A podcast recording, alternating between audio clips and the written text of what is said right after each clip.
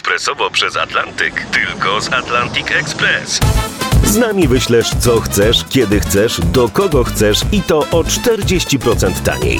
W Atlantic Express wysyłamy wszystko, co chcesz. 1 800 775 7363. Mienie przesiedleńcze, kontenery, paczki do Europy. Atlantic Express to 30 lat doświadczenia i o 40% niższe ceny na wysyłki kontenerów, samochodów i paczek. Ekspresowo przez Atlantyk tylko z Atlantic Express.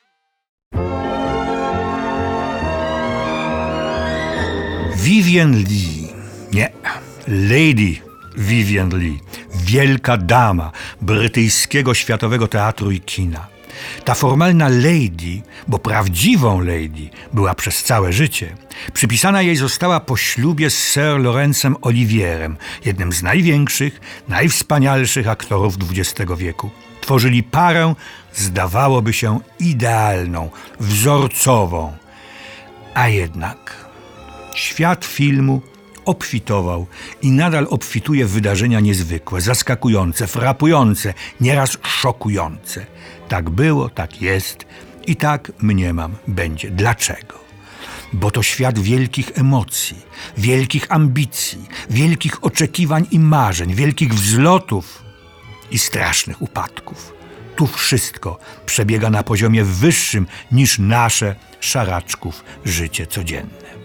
W przypadku Vivien Lee, bo ona jest bohaterką naszej opowieści, nie chodziło o efektowne, błyskotliwe skandale, tak typowe dla Hollywoodu, szczególnie w dawnych latach, ale o głęboki, porażający, nieuchronny dramat na dobrą sprawę, przez nikogo nie zawiniony, którego też nic i nikt nie był w stanie powstrzymać. Vivien Lee właściwie Vivian Mary Hartley, urodziła się 5 listopada 1913 roku w Indiach, w Darjeeling. Jej ojciec był maklerem giełdowym w Kalkucie. Otrzymała solidne wykształcenie na wyspach i na kontynencie – zawsze w szkołach katolickich. O to dbała jej matka. W roku 1932 cała rodzina wróciła na stałe do Anglii. W tym roku Vivien podjęła studia w renomowanej, niezwykle cenionej Królewskiej Akademii Sztuki Aktorskiej.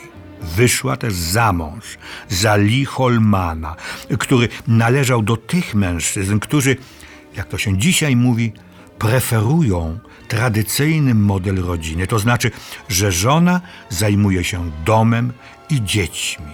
Takie jest jej powołanie. Ale powołanie Vivien było zupełnie inne. Ona, ukończywszy z wyróżnieniem studia aktorskie, marzyła o karierze aktorskiej, dokładnie teatralnej. Była młoda, piękna i bardzo utalentowana. Ale zanim zadebiutowała, urodziła w 1933 roku córeczkę Susan.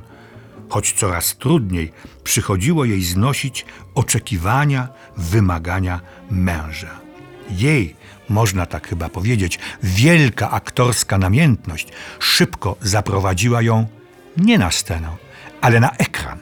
Tu bowiem zadebiutowała w 1934 roku, grając w filmie o tytule w wolnym przekładzie Spójrz na rzeczy, jakimi są. Następne filmy przyniosły jej status, jak pisano, gwiazdy średniej wielkości.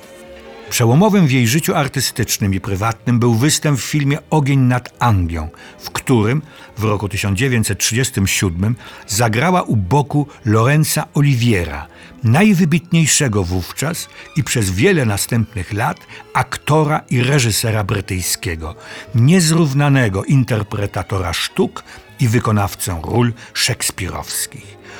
Do sukcesu przyczyniło się nie tylko twórcze, oryginalne wykorzystanie środków filmowych w stosunku do szacownych utworów mistrza ze Stratfordu, ale również znakomite kreacje aktorskie, przede wszystkim samego Lorenza Oliviera. Ale o nim szczegółowiej opowiem innym razem. Wracam do Vivien Lee. Grała wtedy już w wymarzonym, znakomitym, światowej sławy teatrze Old Vic w Londynie przede wszystkim role szekspirowskie, więc te dla aktora najwspanialsze i najtrudniejsze. Zdobywała coraz większe doświadczenie sceniczne i coraz większe uznanie publiczności i krytyki. Także na scenie pojawiała się razem z Lorencem Olivierem. Nie tylko na scenie. Vivien zakochała się w nim bowiem bez pamięci, a także on w niej. Ich romans dla postronnych, zaś dla nich wielka miłość stał się szybko publiczną tajemnicą.